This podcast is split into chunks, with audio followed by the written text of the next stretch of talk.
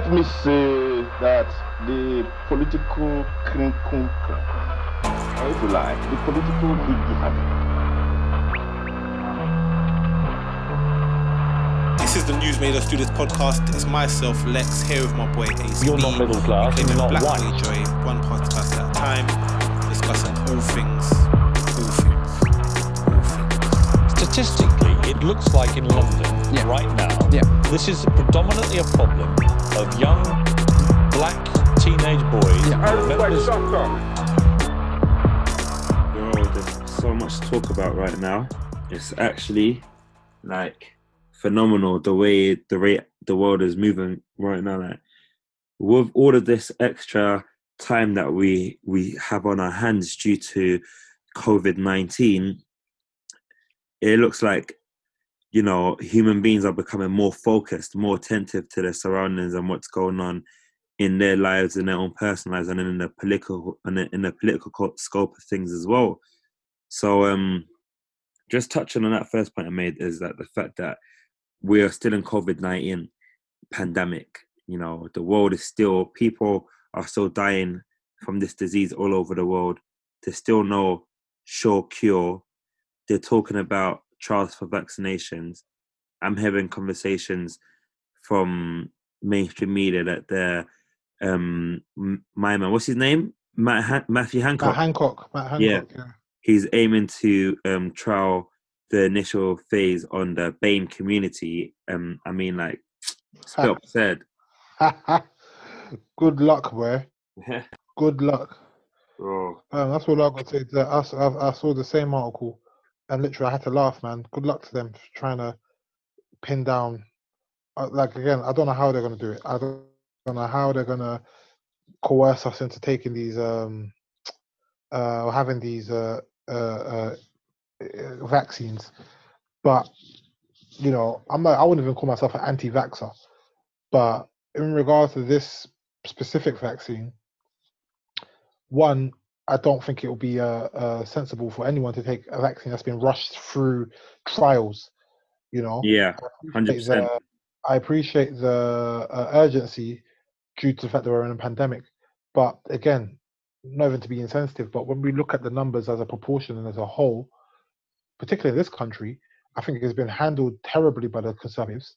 But I don't think the pandemic is to a level or to a scale where such a vaccine should be rushed and then tested, especially and, and- then used on people, especially when they're saying black people should be uh, will be first in trials, and uh, it's it's um it all it all feels and it all feels a bit sinister because obviously yeah we know the stats we know that black people are obviously a higher rate of um, contracting and then also dying from COVID from our white counterparts.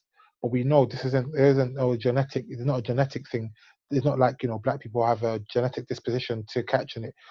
Well, that's the reason why we're catching it. It's Mhm. all because of social, social economic matters and institutionalized racism. Those It are was the two factors. Yeah, it That's, was. that's the reason why. Yeah, you're right. It was like when it when it comes to understanding the reason why the uh, the BAME community were facing the forefront of and the full brunt of the initial wave of the COVID nineteen deaths and illnesses, I guess it came because of a system, as opposed to systemic. It came from systematic design, design that Mm. a lot of the people that were uh, obviously prior to Brexit labeled non-essential workers, and then post COVID became labeled uh, frontline workers. workers. Key workers were literally Yeah. on the front line. They're the disposable people essentially. Front line. They're using the terms in the military to let those people know that in the in those in those industries and in those jobs, you are a temporary matter. Whilst you may be cru- crucial and incremental, uh, you you are you are disposable essentially and they were true to it you know the tories were true to it you know fair play to them and I, i've just seen that they've put through a policy that will ensure that um none of the that the student nurses they get their their deals of the those teams get terminated and that um you know after them being paid only for one work um one month of work they're being left without without an income and all it was all of these student nurses that were called to the front line called to risk their lives the people that they kind of made a it's like a mockery You know, I mean, it was Thursday yesterday, and it was Yeah. eight, and and and it hit eight p.m. Uh, and I went out to listen, and I, I heard nothing. You know, Nope. And then at the same time, that uh, that simultaneously, while they've also denounced the clapping for the NHS, they've also now, you know, started basically dismantling the the lives of the people who who who, who supported the system. Yeah. They've got back to their agenda of privatization, and this Tory Disposable. government is is is really astonishing. because it's because these people are disposable. These people were never part of any um, grand design of bolstering our NHS or anything like that. It really just was, oh, you know, we need more bodies, so put these put these uh, inexperienced uh, uh, uh, students on the front line uh, to take the hit, and then now that we don't need them anymore, that's it. Cut their contracts and then move them and put them back into. I don't know how much it is to study to be a nurse, but I heard that that's ridiculous Yeah, like it know, is. it's ridiculous um so yeah I, that, that bro like you said it's it's, it's uh, systematic. Hmm it's systematic. It's it, it was it was it was done by design. Um the tories know what they're doing. You know you're saying the clapping thing at eight o'clock is done now. Yeah it's done. Like it was a- it was a- it was a it was a empty gesture anyway. I never done it. It was an empty gesture. You know didn't do nothing. What should have happened is after after lockdown irrespective of what the economy looks like anyone that's considered a frontline or key worker should be given a bonus or some sort of tax incentive or something like that but the, but what they do they cancel contracts and and people you know go back to living their daily lives uh probably better worse off than they were before Exactly, yeah.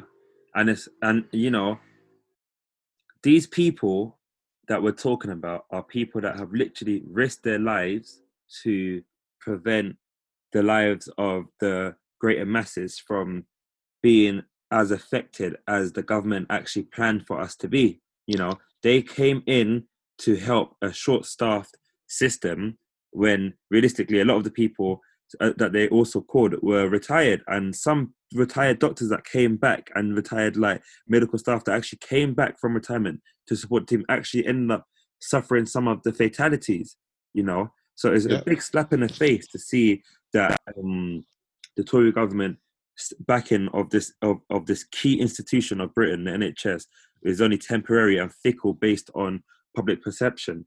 And you know what? It was amazing for them to show their true colours and for the media as well to once again show their true colours in their Yeah. lack of scrutiny for the part of the day when um someone that is a magnificent role model, you know, he's a he's a England England football player and he yeah he represents he represents England very well on that front in terms of his footballing ability and mindset and also his off the pitch contribution and that's Marcus Rashford. I mean yep he was doing it Marcus Rashford. silently, you know. Yeah, shout him out, bro. Big him up. Let's like the round of applause, like because he was doing this silently and he was just raising money on his own back and doing his campaign. And when I say silently, I mean he wasn't directly appealing to the government to step in and support. He was actually just fundraising, doing grassroots fundraising, using his his um position, his special position within society as a professional footballer to reach out to millions of people and he actually managed to raise um 20 million on his own Mm. to actually support the initiative of ensuring that those that are the most in poverty and at risk of starving through summer are given Yeah. at least one meal. It's not even like three meals here. no literally one mil five course Yeah. meal. It's literally one meal a day. You know that that the bare minimum. And then Yeah. he's congrats to him because he's been successful on his own. But then he's also managed to get the the government to support this into a nationwide bid. And you know what? Kudos to him because it was difficult for him. But why was it difficult for him? Because of this awful austerity believing government that we have. You know, the Tories. They they are so adamant on making these public cuts that they they actually pu- felt confident enough to publicly reject Marcus Rashford's appeal for them to continue the school lunches, only to then do a U-turn backed by the media who who failed to scrutinize, who failed to criticize their initial response of saying no. I mean, how can they come out and blatantly say, "Oh, yeah, you know, it's good that people can change their minds." I mean, yeah, you're right. It's good that people can change their mind, but over children going hungry, You want us to celebrate the fact that you you, you made a U-turn on after having decided to let millions of children go hungry a as a choice. It was a joke. Absolute joke. Absolute joke. This would have been career suicide for the Tories. But this is how you know. This is like how out of touch, unsympathetic, uncaring this this current government is. The fact that they were willing to let children go without uh, an essential meal every day over the summer, that they were willing to do it, and it literally took Marcus Rashford putting Mhm. pressure on the government. And I, I- you know, I really have to respect Marcus Rashford, even the way he did it, the way he went about it, the way he moved. It wasn't like you know any um any uh uh what would I say? He wasn't trying to like uh berate the government or anything like that. Mhm. You know, he just said, look, this isn't unf- this is unfair. You know, he's sent a letter to the he sent a letter to the PM. This is unfair. You know, he he put his money where his mouth is because he's he's he's put money up. He's donated. He's done he's done all, all what he needed to do to get the government to make a, an adequate response. Exactly. Um, and yeah, and, and you know, shout out to him. yeah. shout out to him. Shout out to him for real, man. Honestly, Yeah. big him up. Yeah. Legendary. yeah. Legendary. So um, Toasting to you guys. welcome to the show, Ricci Queens. How you doing, my bro? What's good? What's good? What's good? I'm on a crazy sleeping pattern. I just woke up. Tell us about it, man. How's your lockdown been? Well, literally, first first couple weeks, I felt like I was like getting into some new zen, some new zen mode of living, you know. And then I feel like it's deteriorated over the last latter bit, and then now today, just with all the shit that's happening in the world, Mm. shit. Sometimes sleep is the cure to the depression, bro. Nah, I understand, Mm. man. You know that one there. So Yeah. literally, I just woke up. So yeah, this is as real as it gets. Wow. Yeah, yeah, yeah. Nah, How are you guys? All good, my bro. Yeah, we're good. All Thanks to good, God, man. Just out here, Amen. inshallah. Amen. Amen. So yeah, Ricci. Um, just uh, for our um listeners that uh, may not know um you as well as we do, do you mind um giving um our listeners just a little background into who you are, what you do? Uh, yeah, I'm Ricci Queens. Um, most people know me as a musician. I rap, I sing. I dropped an EP just over a month ago called Fuck, Fuck Corona. Corona. Hey, You know that one there called Current to the Fuck Corona. Corona. So it's a crazy. Keep my EP. bag. You know one there. It's a crazy thing. Everyone take their time when they get to that. But yeah, apart from that, I'm just I'm just a guy trying to make his way through life. You know, using his Yeah. skills to accumulate wealth, so that we so I can spend it with my people. Facts. And yeah, man, you know, trying to trying to build a paradise somewhat. You know. I feel you. I smell you, my G. I Facts. smell you, my G. To have a special conversation about um Kwanda.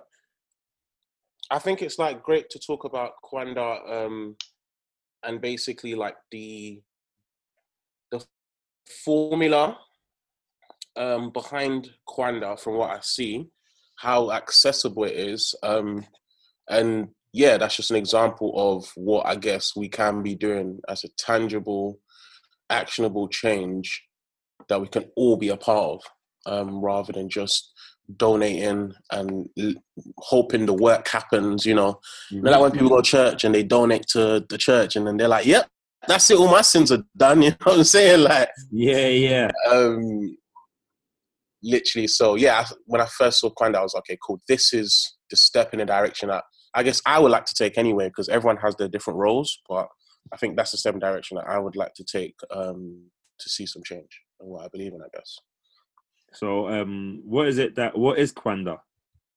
So Kwanda is they've described it as a modern pot for black communities. Um, Kwanda is a global organization. I do not represent Kwanda, by the way, for anyone listening. So, in case Kwanda come back and be like, "Yo, Ricci Queens, he's not even us in our management team." Okay, I'm just someone who just loves what they're doing. Okay, yeah.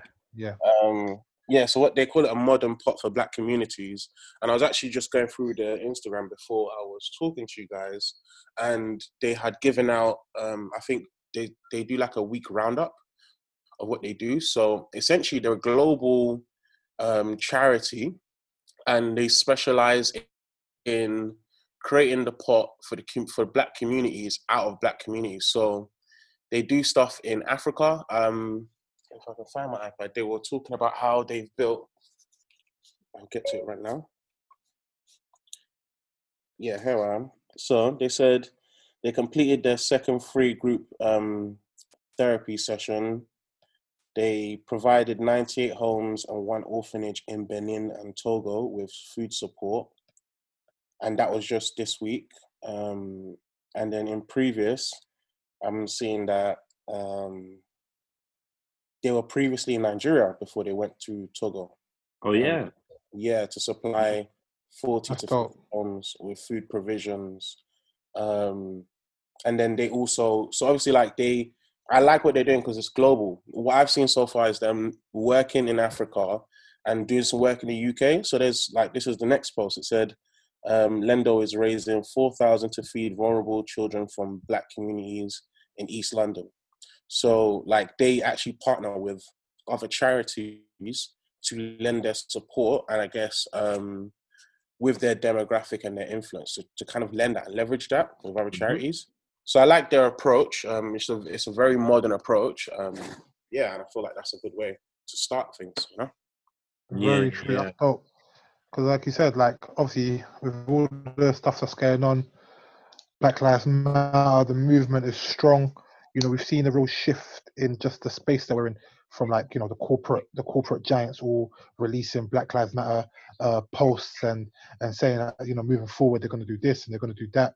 But there's also a, a, a large sector of us that want to do for self, you know, uh, away from away from these corporations. And the, uh, the only way, well, that I believe, one of my one of the only ways I believe is group group economics. Mm. And like when you spoke to me about Kwanda, it, it's very it sounded very much so like that route. Like literally, what I don't know the f- official stats now. I think there's a census that's going to be next year or something. But the last census, I think there was like three million black people now. And I say black, that's you know black African, black Caribbean, black Latino, everything. I think it's 2.5 or 3 million. In the something UK. If like, in the UK, the UK, yeah, yeah. Right. UK, yeah. Um, uh, you know, if, if if if everyone gave a pound, whatever, Mhm. or even fifty pence a pot, that's like a pound, what three million pounds a year, or whatever in a pot, something like that. It's a, it's, a- it's a war chest, you know. It's enough to like really build and build and uh, and improve our own communities. Um, someone uh, I don't know if you guys, but the the Honourable Elijah Muhammad, the leader of the or the former leader of the Nation of Islam, he spoke about this a lot in America. That's something that he wanted to introduce. That a a, a, a black um, uh, group economic bank where everyone just donates a dollar, a dollar a month for something like that, for them to build farms and shops and stuff within their communities specifically. So it's definitely something that I feel like we need to start talking about as part of the diaspora, but specifically part of, part of like you know British society as Black Mhm. British people, ways in which we can all pull together um, finances and resources to help build our own communities. You know.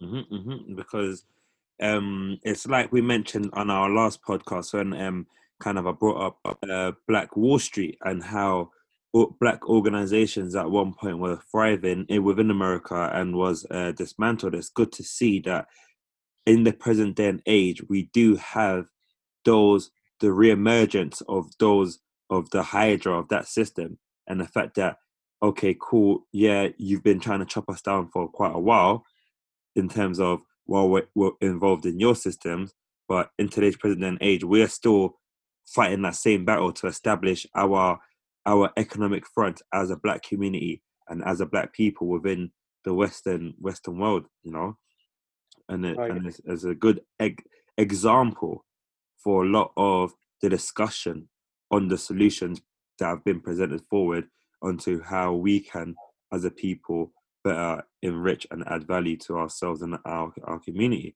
So therefore big shout out to Kwanda and other services that are out there like that that we our between ourselves we may not be aware of. And you know if you're listening now and you are aware of such um such organizations please feel free to dm our Instagram page and um, send us send us um, the, the references on this information to at TNN sorry TNMUDT underscore podcast.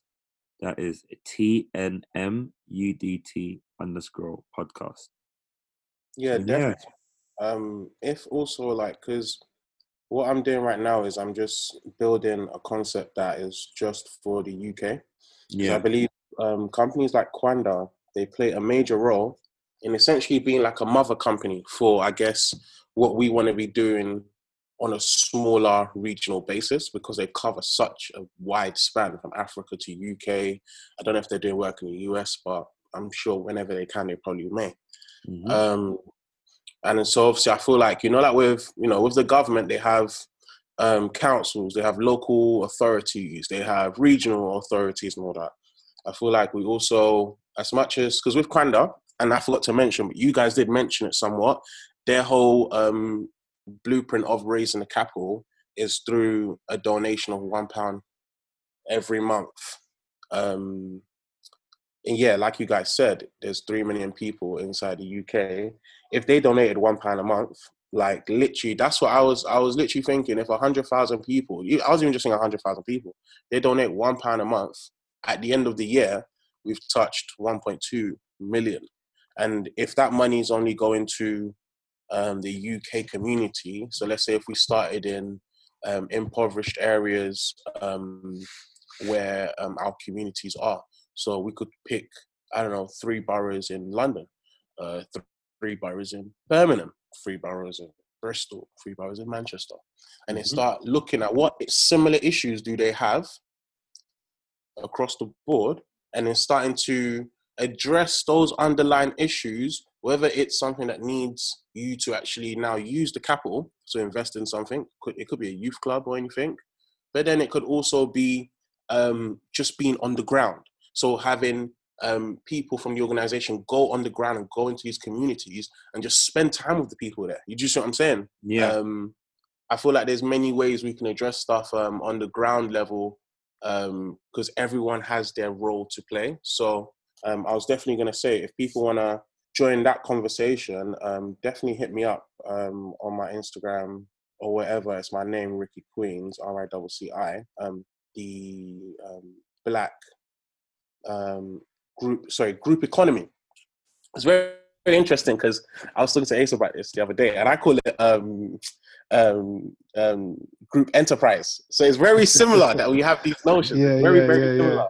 Um, and it's very powerful because, like, uh, we were having the conversation. You know, it's like I think with with black people, we've we've gone through quite a lot of evolutionary changes. You know, we've gone from from from it's literally being slaves to being owners. Do you see what Yeah. I'm saying? And I feel like that the the middle ground between that sometimes get blurred because with black people we don't have people don't give us an attainable level of standard. It's either we have to be excellent or we have to be shit. Do you see what I'm saying? hmm and yeah, I feel like with with the with the um, group enterprise thing, it's a level of everyone can be owners, but we can all all own the same thing as well. You know, um, five people could have twenty percent in a company that makes a billion a year, but one person could have hundred percent of a company that makes one million a year. Do you see what I'm saying? And if we start to look at things in that way um, and understand that my wealth is your wealth, then we will I believe even just with our business decisions we make with each other, we will definitely have a mutual shared vision and know Mhm. uh, where we're going. So these things are very important um, for our youth to understand, you know, because they be it, it, we grew up in such a crabs in a barrel environment, and it's not our fault. They built the barrel. Do you see what I'm Yeah. saying? Yeah. Um, so now it's just a level of, you know, we we use the knowledge that we have and pass it on to the youths them, um, and try and create that conversation amongst them because we know how smart we were when we were When we were younger. Yeah. Facts, facts, Get me? So Yeah. yeah, that was one thing I'd say as well. Um, facts. But it also go like you lot are saying, bro. Like I think it also goes down to where we spend our pounds as well, man. It really does go down to where we spend our pounds. Because like you I saw today that apparently the UK Black British spending power is somewhere at 300 billion or something like that for Wow. the UK. In America, it's something ridiculous, like 12 trillion or something. Yeah. like that. Obviously, there's a lot more of them there. But um, 300 billion, bro. Like, if we all make like more of a mental, uh, uh, uh, what I, I think I used this a couple par- um, podcasts ago, like a paradigm shift in our mind to be like, look, you Mhm. know what? All right, cool. We all spend a hundred pound a week in Tesco's. Let's try and focus that and try. I don't know. Look for a black-owned grocery store somewhere, and even if we spend half of that with them, and then get our the rest we get from Tesco's, whatever, fifty percent there, fifty percent here, that makes a huge difference to to our communities. Mm-hmm. Like, but also I have to we have to also remember, like with us, we also live in areas where gentrification's slowly taking us out. So you know we we all grew up in areas where predominantly you know black and Asian people, whatever, and now you know most the majority of your block now might be white people from Dorset or something like that. And it's like you know, and these people are coming with they're coming with wealth from their areas, and they're setting up vape shops or or or avocado latte shops and stuff like that. So auntie can't open her bloody patty shop or or uncle can't open his his grocery store that serves that sells plantain but also serves organic oat milk and stuff like that to help Mhm. them and them nourish their bodies and that. So it's a weird one because it's like, you know, I think we all live in Hackney, Harringay, whatever, respectively, yeah. And recently, there's a there's a black-owned uh, grocery store that's opened up in Tottenham, and I love I I love it because it's like the man them are just all parking up in Aldi, not going to Aldi and going straight to this black-owned store and spending their and spending their money. Wavy.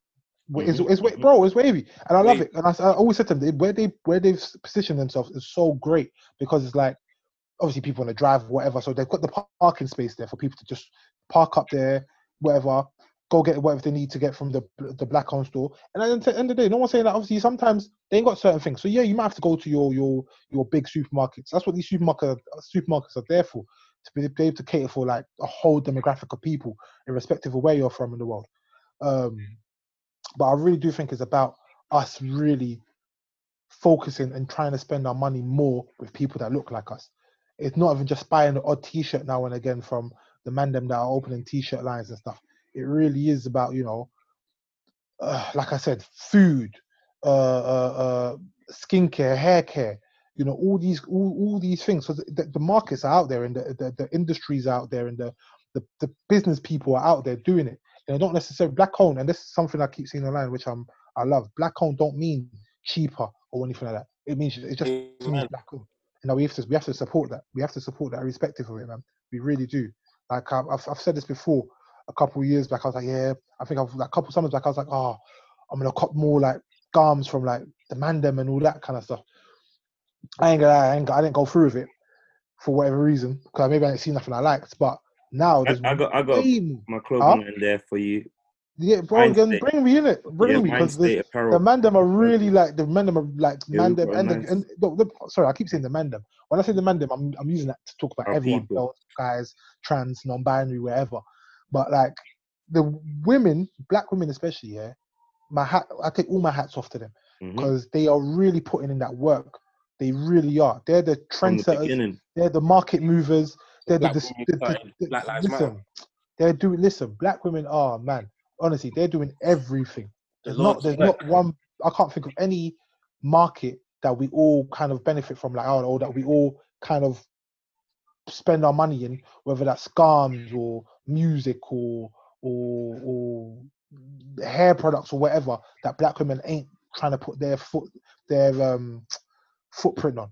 Like honestly, it's amazing, man. It's amazing. But yeah, we just need to start moving. We just need to start being more conscious about spending our money. Black, black, black, black, black, Black. black, and, And boycott Supermo because them lot still ain't put out their their who works for them. So boycott Supermo. yeah. And it's very interesting. Go on. no, go on, go on, Ricci. I was gonna say it's very interesting because, like, even with the money situation, I was gonna say um, it's it's very important that we just all remember that we all have different roles and we all make sure we are playing our role. So, like me, I'm not that clued up in um, in banking, clued up in finance, but not in banking. And um, there's two tiers of this. We definitely need um, black banks because you saying that my man from Dorset came to Hackney and started his avocado and flipping organic coffee shop, yeah? Reason why I can do that, even if his parents ain't got money, is because the bank's still giving him loans. Mm-hmm. Do you see what I'm saying? Mhm. And if we're able to, so I can't do that, but I know there's black bankers out there. I know there's man that out there who work in the banking system and understand things more than me, and understand that we don't have to be HSBC to have a startup, a financial solution startup. Do you see what I'm saying? Because even in this COVID thing, I've been understanding from from my business stand, from my business perspective, getting loans within this COVID thing and all these bounce back schemes and all of this.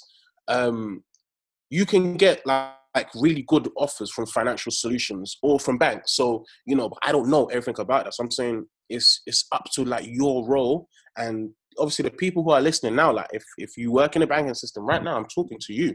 You know, to to just think what can you do and who do you know within your circle. It's not just you. You just start having conversation with people in your circle, and you guys start building in silence. Do you see what I'm saying? And then next thing you know, we'll, we'll all be using you um, for like all black businesses could be using you to store their money, you know, um, rather than storing our money in other places, you know, that don't really give us a better deal on our on our capital. Um, and then also, the last thing was, yeah, I've heard of an, a thing called Kingdom Pay. I don't know if it works in the UK yet, but Kingdom Pay is a black-owned financial transaction service. So like PayPal, um, basically. So if you want to buy stuff online, you need to use a transactional vendor to complete the process. Kingdom Pay is one, and they're black owned. So cool. um, yeah, even black businesses, um, if you sell stuff in your shop and all that, contact Kingdom Pay. See how you can get involved. You know, this is this is how we start to create the little cogs in the machine that work for Mhm. us. You know what I mean? Exactly, Yeah. exactly. And you know what? To touch on um kind of like where um both yourself and Lex left off, is that you know this this shift in the paradigm that Lex mentioned both now and in our previous podcast, and you know Ricci's mentioned on uh, spending and investing and having black banks. I believe it it doesn't. It's not about this position. is not about having an opposition this position, I just to clarify, is more about adding value and enriching. Also, a common shared idea of self-respect that we respect one another so much so that once any of us are entering any enterprise, venture, or business, there's a support system from within the community. This is not a call to just simply just boycott every mega brand or whatever. This is a call instead to shift to support. You know, it's all positive. Anyone who feels negative or defensive from what we're asking from needs to really dig deep and ask himself: Is this about you? Oh, Does Yeah, this fact. really concern you? Do you think the decision, the reason we've made this appeal and are making this decision uh, is really just to annoy you, or is it really about increasing the quality of life, the self-respect and value, and the respect of a whole community? Do you know what I'm trying to say? So, no cap. If you don't No, enjoy it. I invite you to unsubscribe and not to listen because fact is, there's there's there's there's, there's, there's no other choice at this time. You know, this is what we must do in order for No, us to find our way out of this of this grim reality that we find ourselves waking up to day in day out. You know, because like Ricci said earlier, sleeping sometimes is definitely the best way to get through a lot of this bullshit that is happening in our faces. The pain that we wake up to that you can't make up. You know, like sleeping is on you, but the, that's the craziest feeling the the maddest thing is that we have to wake up to it every day. Wake up to this expected anxiety, this new wave of expected anxiety, this continued machine that continues to add more reasons to be in pain, continues to add more reasons to not feel joy. You know what I mean? And that at day, like I said, at this point, we're tired, and it's not a matter about tolerating or intolerance. We're tired of this oppression, this state of consensual oppression, and you know what? It's it's literally the last. We're not pushing back. We're not, not no more. That's what this is about. It's about Can I ask you guys a question? Yeah. every day that you've woken up, probably over the last two weeks, um, have you, how aware of your mind state and feelings have you been like as soon as you wake up in comparison to maybe before the last two weeks? Mate. Do you want to go answer go first, Lex? Yeah, I was gonna say yeah, probably more so, definitely more so. What I've been doing recently, which I haven't been doing for a very, very long time, is waking up and first thing, first thing is grabbing my phone, just to just to plug in to the world and see what's going on, see what other fuckeries is going on. Like after the killing of George Floyd, literally every morning as soon as I wake up, I'll be on my phone for like a good hour, just Mhm. getting angry, you know, reading other stories and and and and I don't know things that's happening like uh, Breonna Taylor still not finding the police officers for her, um, uh, and then obviously just a wave of information like this thing, this situation has brought on a wave of information. So he's also learning at the same time as well, like you know just about things that's happening in our country and showing that our country is not innocent when it comes to police brutality and other systemic issues that affect um, black people disproportionately. Um, so I, I, I would say I'll probably get my it, it gets me wild up in the mornings if that make, makes sense. Um, and it's interesting. So yeah, definitely, I'll, I'll definitely say I'm more aware in the sense that of my feelings and how I feel towards um, the situation and the the the mood of the world. I would say, or the mood of I well, I can't say the world because we've all been in quarantine, but the mood Mhm. of on of, of everything online and you know the, the discussions. You and, can say the uh, world, by the way, Um because obviously, like, what it was the biggest civil rights movement that Sunday. You know, um, Yeah. eight, 50 states, eighteen countries. So you can say the Mhm. world. Yeah, that's true. You can. World feels the same way. No, hundred percent, hundred percent. And the mood, like this, is like I was saying to I think to Ace, like last last week um, after the protest, we we obviously recorded, and um, we were saying like how we felt afterwards, and you know we used, we used like tired, um, and exhausted, but same way we still use words like motivated, uh, uh, um, not excited, but like you know Energized. excited for what could come because the movement is the movement is, is strong man and people are people are still out there on the streets in america every day pushing for this you know there's like i could say personally from my uh, employers have we had a, like a black lives matter forum which was uh, was distasteful to be honest with you because a lot of people coming to bring up Well, at this work. all lives matter thing Can you but tell us more about like, that? Because I've got, yeah, I've work, heard from bro, recent experience so- with someone else I'd like uh, to share as well. uh, all right. So anyway, we had the Black Lives Matter forum, which I was Oh. surprised about. I was I was even taken aback that we were having one. Um, so I thought, cool. At first, to be honest, with my give my thoughts. Firstly, I wasn't actually going to join it because I I knew what it was going to be. I knew it was going to be a lot of um um oh I feel scared to talk and and and I feel pressure and all this kind of stuff and and all this, but it was even worse than that. We had uh, white people saying they've been victims of racism because they haven't got certain jobs because certain you know public uh, funded uh, uh, institutions were looking to diverse. Um, we've had people saying that they felt scared when they see things like silence is violence and that they feel Mhm. scared and all this kind of stuff. Um, uh, we had uh, uh, other even though I hate using this term, but for this for this for this discussion, I'll use it. Other people of color, non-black people of color, saying that you know all lives matter and all this kind of stuff. Um, I believe that when I when I was first signed into the conversation, the discussion was on um, uh, statues, and I think me Ace both said in the previous podcast that the statues thing don't move me like that. It doesn't. Oh, it For me, doesn't. that's that can happen. It could. They're like, I'm happy for it to happen. Like, don't get get rid of all the statues. I don't really care, but it doesn't move me. If if if at the end of the day they said, oh, we will we'll dismantle systemic racism in in the workplace, in education, in police um police reforms, all that kind of stuff, but they want to keep all their statues, they can do that. That's all right. This is their country. I don't mind. I'm a Pan Africanist, so I don't have my spirit's not really in the country like that. So I don't really care.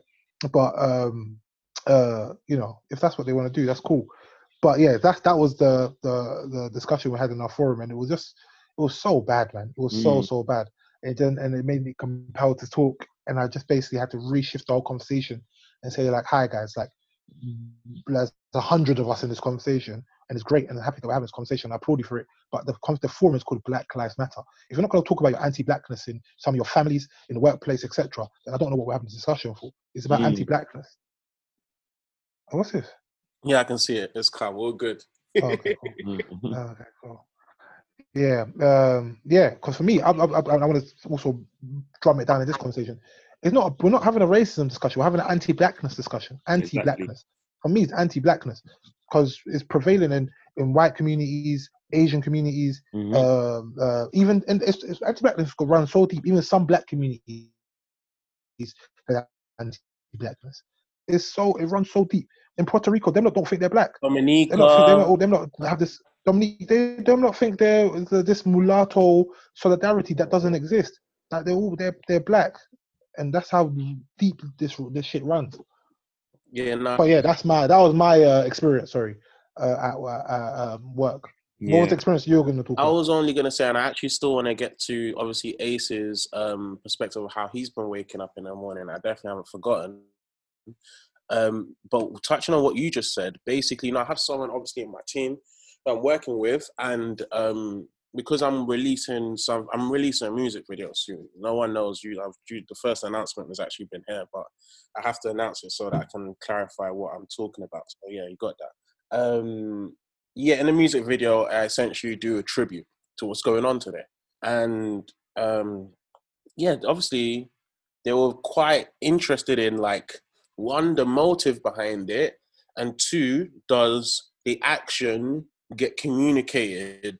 Um, does the action communicate the intention basically? Mhm. And that's what I find very interesting um, nowadays because the conversation we had was a lot. It ended up being a two-day conversation um, because what I've seen is black people also don't want to see Black Lives Matter or the movement being misrepresented by people or um, being used as a gimmick by Mhm. people as well.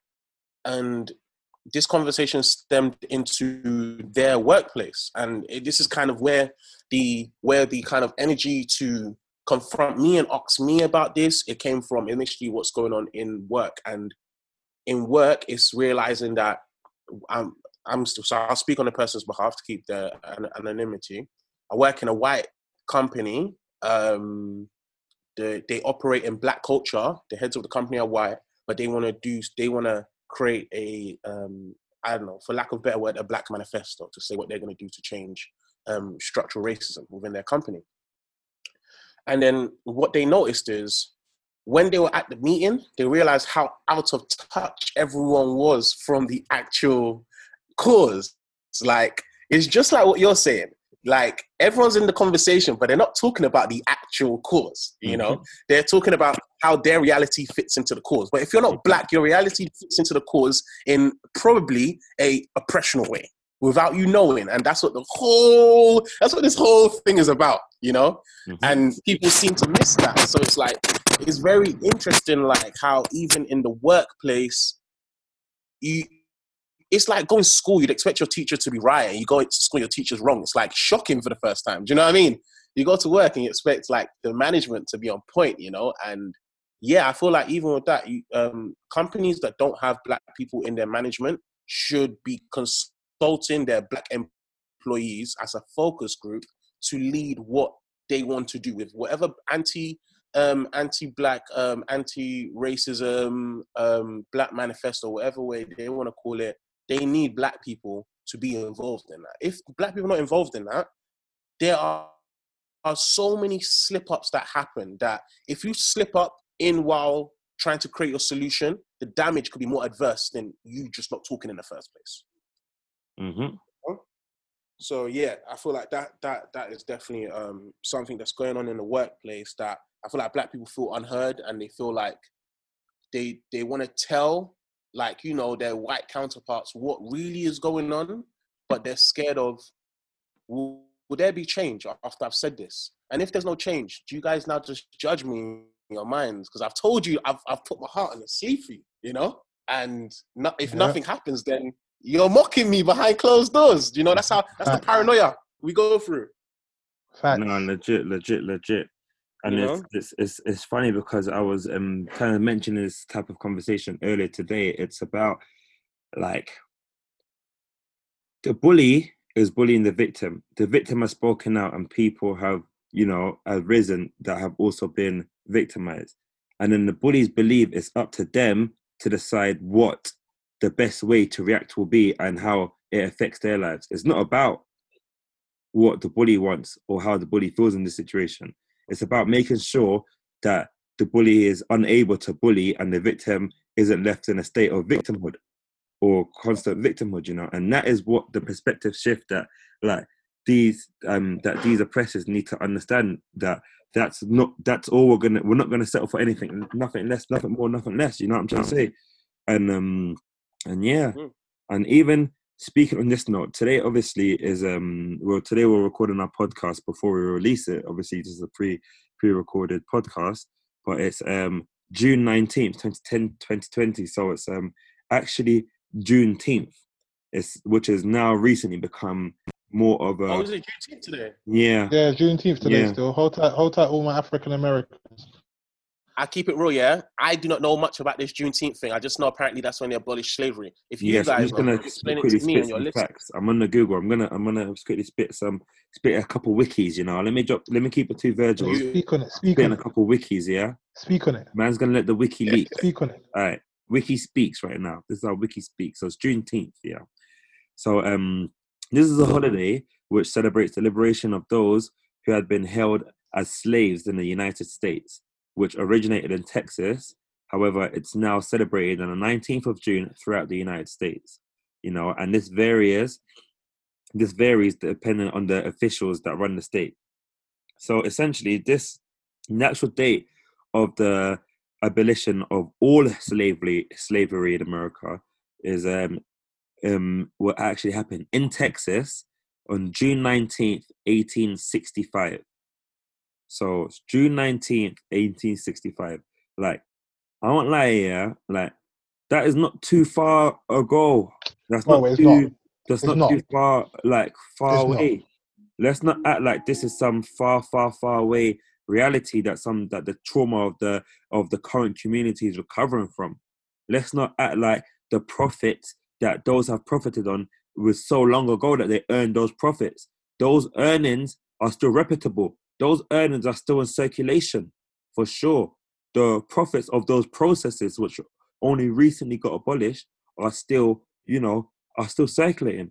And you know that goes to help contribute towards the answer for my question for the question that Ricci asked me earlier in, um, in the emotional state of of waking up in like like as like someone that has kind of like studied politics and has been kind of aware of the deeper politics that takes place um within like the world and the historic has happened historically just through studying it at um up until university level the atrocities have been I've never I've never been able to hide from them because the policy that we make today are directly based on those things. The the study is directly based on the reasons why policy are made, and you can always understand the undertone of of race and the the role where race plays in how they refer to the to the subject, and the subject is the person.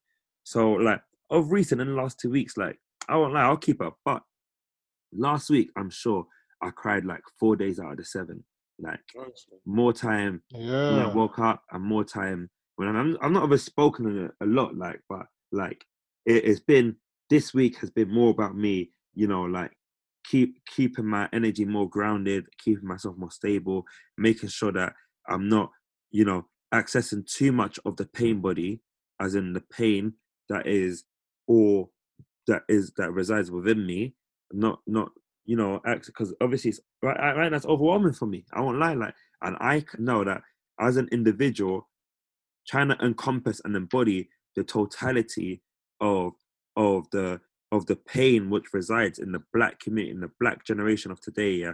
Just trying to live that and try to fully phantom every asset facet of the pain. Is so overwhelming it actually cripples me with emotion and has kind of led me to being that overwhelmed and to express those tears. And unfortunately i'm used to tears of joy. Unfortunately these are tears of sorrow. I keep it back. I don't really i'm not one one to over like you know like shy away from my emotions so when i do have to embrace them before they do but impact my mental health on a more permanent basis i do definitely regularly allow myself to to to cry like like that and when i say regularly i mean like when there's an incident as you know 20 people being killed by police since George Floyd, as in that a recurring pandemic being an incident, and that's happened only in the USA alone, you know, like it's painful. People think it's just some thing they can just post online easily, just read about and say wow and share it like and nothing happens. Even if they don't know, there's trauma being installed in you. Every single person has to watch that video.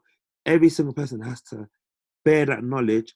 Every single person that actually has confronted and is dealing with that reality, going out to protest, standing up to this oppression, is bearing so much trauma and pain. Like that, I won't be surprised if last week, like 80% of those people that are gonna join me in protesting tomorrow and over the weekend have been through some form of tears and some sort of out, emotional outpour, and in a way had to take a break so that they can collect their their stability. Because yeah, we have the tools to stabilize, but those tools are also numbing and can disconnect us from our actual mission. And in order to reattach to that pain, we have to bear the burden of the pain and connect. And that's not easy. So I really big up everybody, like big, big, big up everybody, everyone, including ourselves and everyone going through this and keeping level and stay strong. Fall through to core and lean on your friends. I'm more ashamed that I'm actually expressing to you two only now that last week was a very hard week for me. Do you know what I'm trying to say? Because realistically, I want to be able to feel more comfortable to just easily caught. And it's hard because those moments are of weakness. But there's always light at the end of the tunnel. And that's fact because I'm still here today after last week. And we're all still here today after all the trauma we're going through. And that's what we're gonna Right. we're searching for is that light. You get me? You know, it's crazy you say all of that, you know, like it's nuts, bro. I'll be honest, bro. Just hearing you say all that stuff makes me emotional now, fam. Like, and I can probably see, like, in in because it's crazy. Everything you're saying, I relate to it totally. Like, cause, bro, I've been, I've been bawling. I've been bawling with tears, yo. Like, it's been so. It's this when you're speaking. There's so many things that come to my mind. I'll speak about what came to my mind at the end of what you were saying, and I'll try work my way back mm-hmm.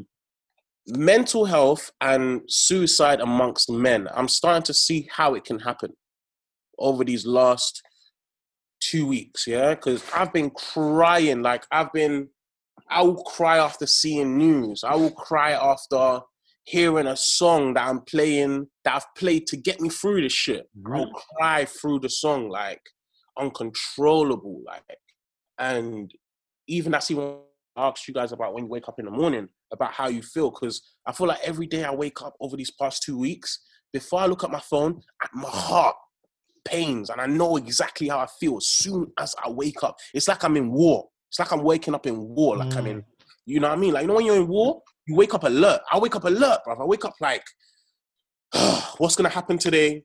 How am I going to confront it, basically?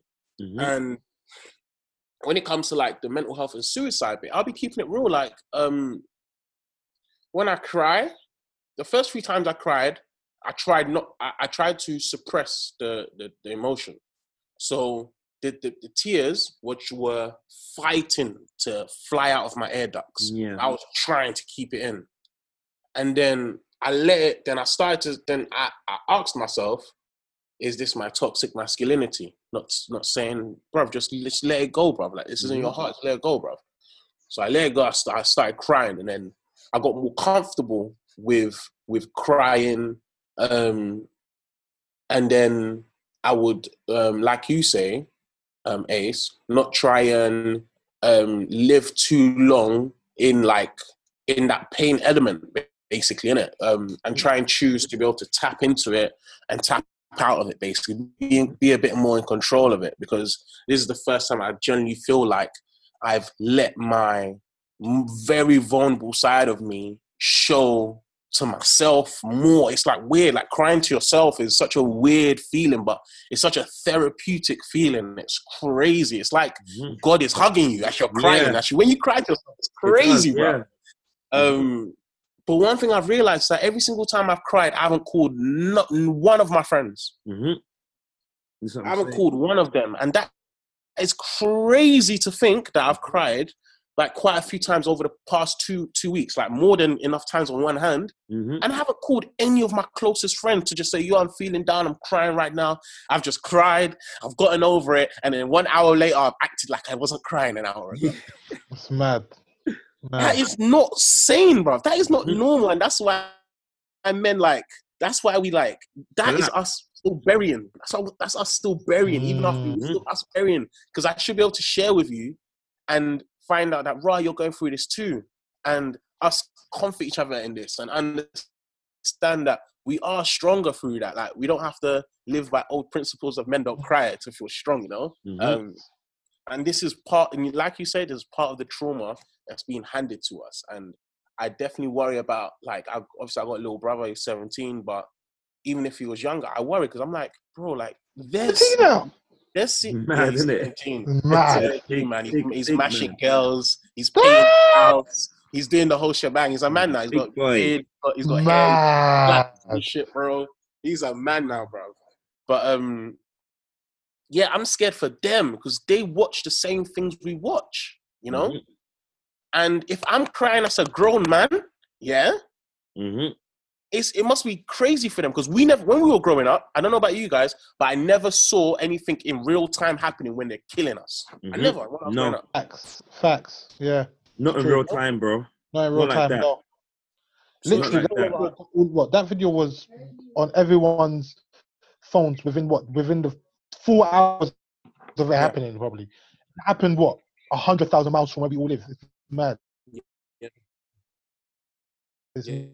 mad. It's mad. and that's the next so we we gotta look out. So like even for us, like uh, you're you're over the age of 21. I'm just gonna put you at over the age of 21. So if you're 22, do what you can. If you've got younger cousins, younger siblings, if you're walking through your hood and you see a younger, just just check up on him. Just be Mhm. like like nothing's gonna nothing's gonna kill you. Nothing's gonna kill him by just saying, "Yo, bro, are you okay?" Literally, someone you don't know, a stranger, just Mhm. ask them, "Are you okay?" We're living through mad times. I'm just checking you're okay. hmm Like, It's, it's funny you say that actually, we need that even just as black men. Go on, bro. because that situation literally happened to me to, to me today while I was um on my on my daily routine. You know, there was a young there was a young boy like 21 on the dot. it's mad. I asked him, I was like, "How old are you?" He's like, 21. He's like, "I look 17 in it." You know, Somalian heritage, and he was with um he, he was with uh, um his female counterpart like. His uh like at the time it seems as though they were partners and the type of interaction they were having and it was quite it wasn't very positive. You could see that there was some sort of conflict, conflicting issues going on. And then obviously in that adolescence, at times, their to- the tools that they have been, you know, that they've learned to deal with these kind of more intricate, emotional, internal conflictions aren't always there. And as an older brother, I clearly knew that I had been, um, I'm, you know, I'm older than this guy, and that the situation to me is a bit noticeable from my past, me having been in this kind of situation directly and had been make, made a fool of myself and made a fool of my partner for making a fool of myself. You know, I I I I, I felt naturally. Let me speak to this the brethren here. You know, like let me speak to him here and make him aware that in this time, the best thing to do is take accountability and and not bite back. Debate you you know she the, your the the things that your you know your partner are, is saying to you right now is is clearly not to hurt, destroy, or to discredit you right now in this public. She said to you she's going to respect you as a man. She's made that disclaimer, and she's now just she's just outwardly upset, so she's not hiding her upsetness. And you know, as a man, as a boy growing up, you might ex- re- them you know look at that as oh you're being disrespectful. I'm talking to you, I'm trying to console you, and you're still physically outward upset. Just Mhm. because as men we're used to bottling up our emotions and putting up a front, so we kind of think that naturally that's how you know our female partner would act as well. And mm. we kind of think that by bottling up, we're being courageous, but we're actually the ones expressing the cowardice, and they're generally being themselves. So in that time, if we are going to opt for that bottle up and hold your emotions kind of therapy, which is what a lot of most men do, then we at that time we have to still respect that that's not how your partner is going to express their pain, and you can't muzzle their expression of their pain, nor should you be gas- gaslit by it because you know, bro, it's not against you. She's not happy here, and you can't tell her now to automatically pretend she's not. And you know, by me kind of interrupting and speaking from that kind of you know more experienced perspective, you, bro, by the end of it, we had a three-way hug. You know what I mean? And that was something that I, that you don't you don't see. You know, I'm here in between like this That's young brother and uh, this uh, you know a black woman who's who's been in pain just now, and we're having a freeway hug like during you know during the day during lockdown in order just to spread the love. And I saw straight away, yeah, like this is reality. My man, people probably would have approached my man. He he looked like kind of like you know the typical the the young adolescent now that they kind of pour plaster all over the news in London, inner city urban kid, you know, with a bit of scarring on his knuckle. Yeah, exactly. So you it, would, it was so easy to for me to vilify him and say, "Oh, you're a bad guy," da, da. but clearly there was love present. Uh, you know, helped as an older pe- older brother here, as an older role model, someone that's been through that position and done made mistakes at his age that I could see he was making and leading up to even further, like you know, escalating the situation and stepping in. And you know what? I'm alive here. It didn't hurt me. He was never gonna hurt me by me asking him how he is. Is uh, it? You know? Yeah, I, mean, I didn't. I didn't go intrusive. Is there anything I could do here? Stop doing that. Da-da-da-da. That's not being a mentor. That's not being a guidance. That's just being another oppressor. Do you know what I mean? I came in and I genuinely concerned like, guys, like this is we're in a state where we need each other here. You know, from what I've seen, blah blah blah, and I think it really works. It's not a lie. Like it's not a fairy tale. That's you know what I'm trying to say because you suggested it, and today I've done it. so it's literally not a fairy tale, and it's we weren't together today. We've not spoken today up until now. You know what I mean? So Big facts. We should Yeah, all try and be a big brother in what we can. Like I remember when I was growing up, I was I forgot I was watching Recess or Fillmore. Remember Fillmore, the black kid? yeah, the Um, detective. like, Pat cartoon. Fillmore, Hey. positive black man in my life. Mhm. Guys, he's a real legend. I think I remember them having like a big brother day or some shit. In like these American schools where they always have a big brother day. And I feel like, you know, that's part of the shit that, you know, just off the conversation now, I've never thought about this before. Like, yeah, like I'm a big brother to a little brother, but you know, in our hood, there's there's little brothers who don't have big brothers. Exactly. Do you see what I'm saying? And like, Facts. man's not telling you what to do with your life, but you should have someone who should be a point of reference for you to ask. hmm Not that you have to go out there, find out yourself, but you're not getting the whole truth because you're actually living a reality that is not the reality of many other people. You're living a much more harsher, suppressed, oppressed reality, and you don't know you're living it until Exactly. either you're a certain age or you've read a certain amount or you have a big brother who will just tell you. You know? Uh, yeah, we should. That is I something that totally we. agree with you, bro. This is for the listeners, though. This is for the listeners. Yeah, like, hundred percent. I'm gonna start I- a Big Brother thing. You know, we're just giving ideas. Mhm. Yeah, hundred percent.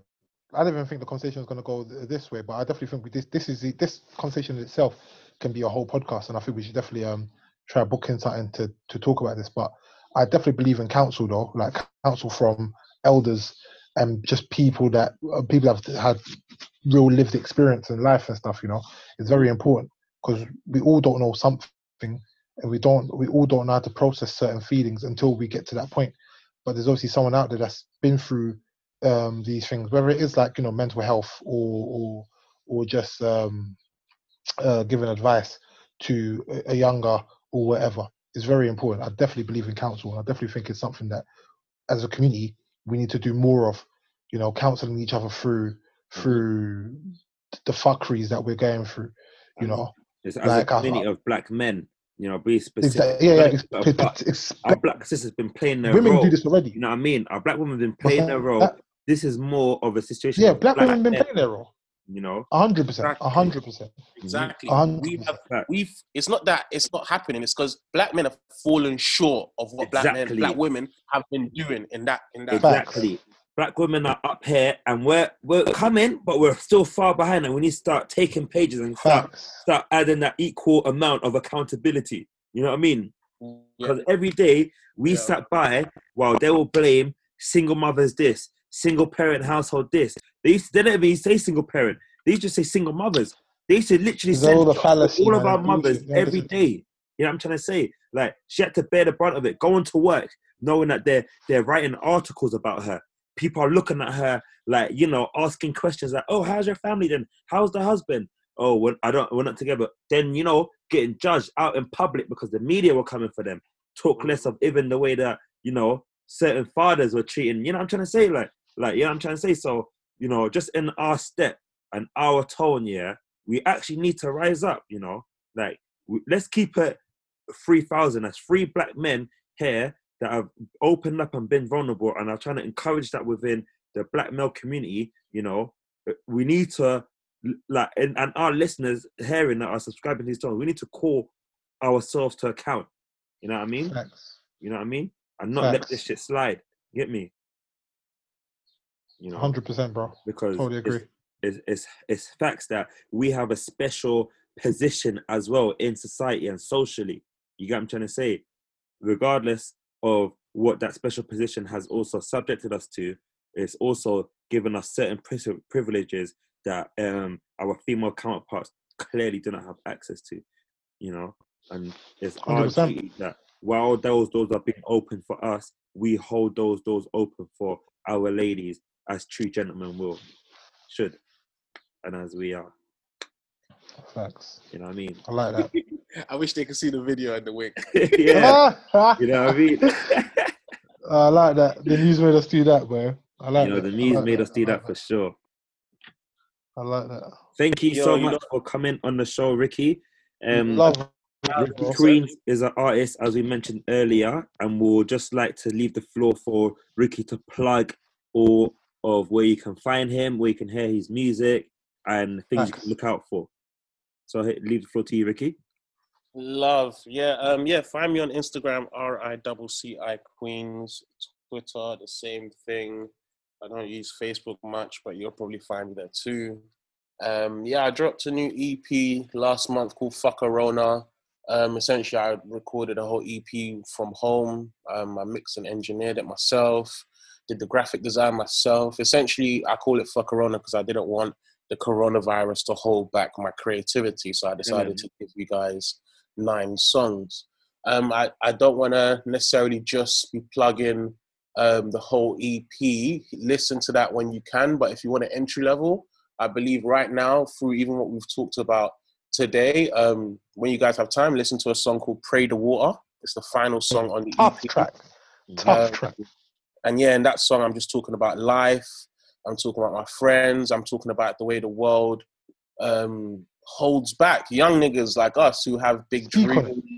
dreams. Um, I talk about how much we we lust for for diamonds and the fancy things in life, and you know, diamonds have the colloquial term as ice and water.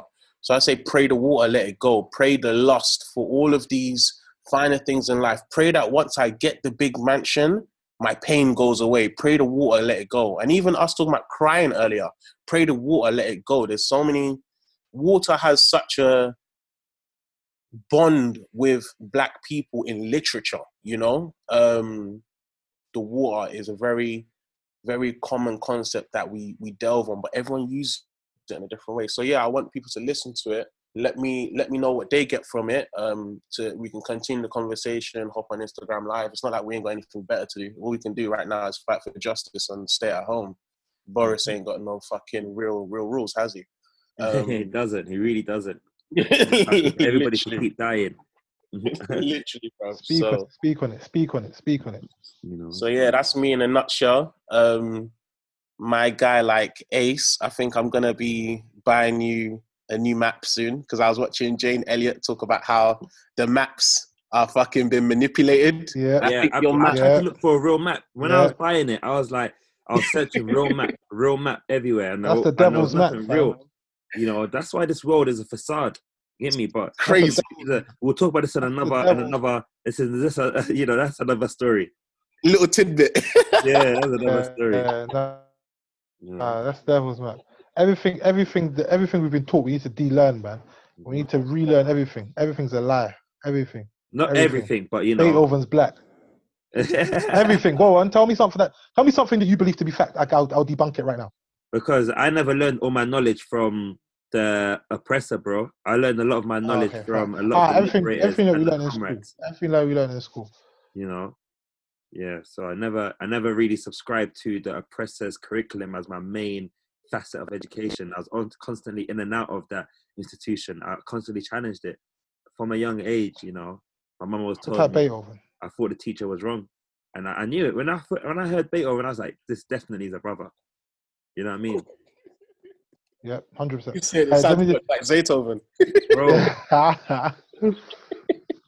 here's a little story. Here's a, here's a little story for you. Lot. In secondary school, we'll talk. I don't know how we got into this conversation. We'll talk about black people, whatever, in, in history class.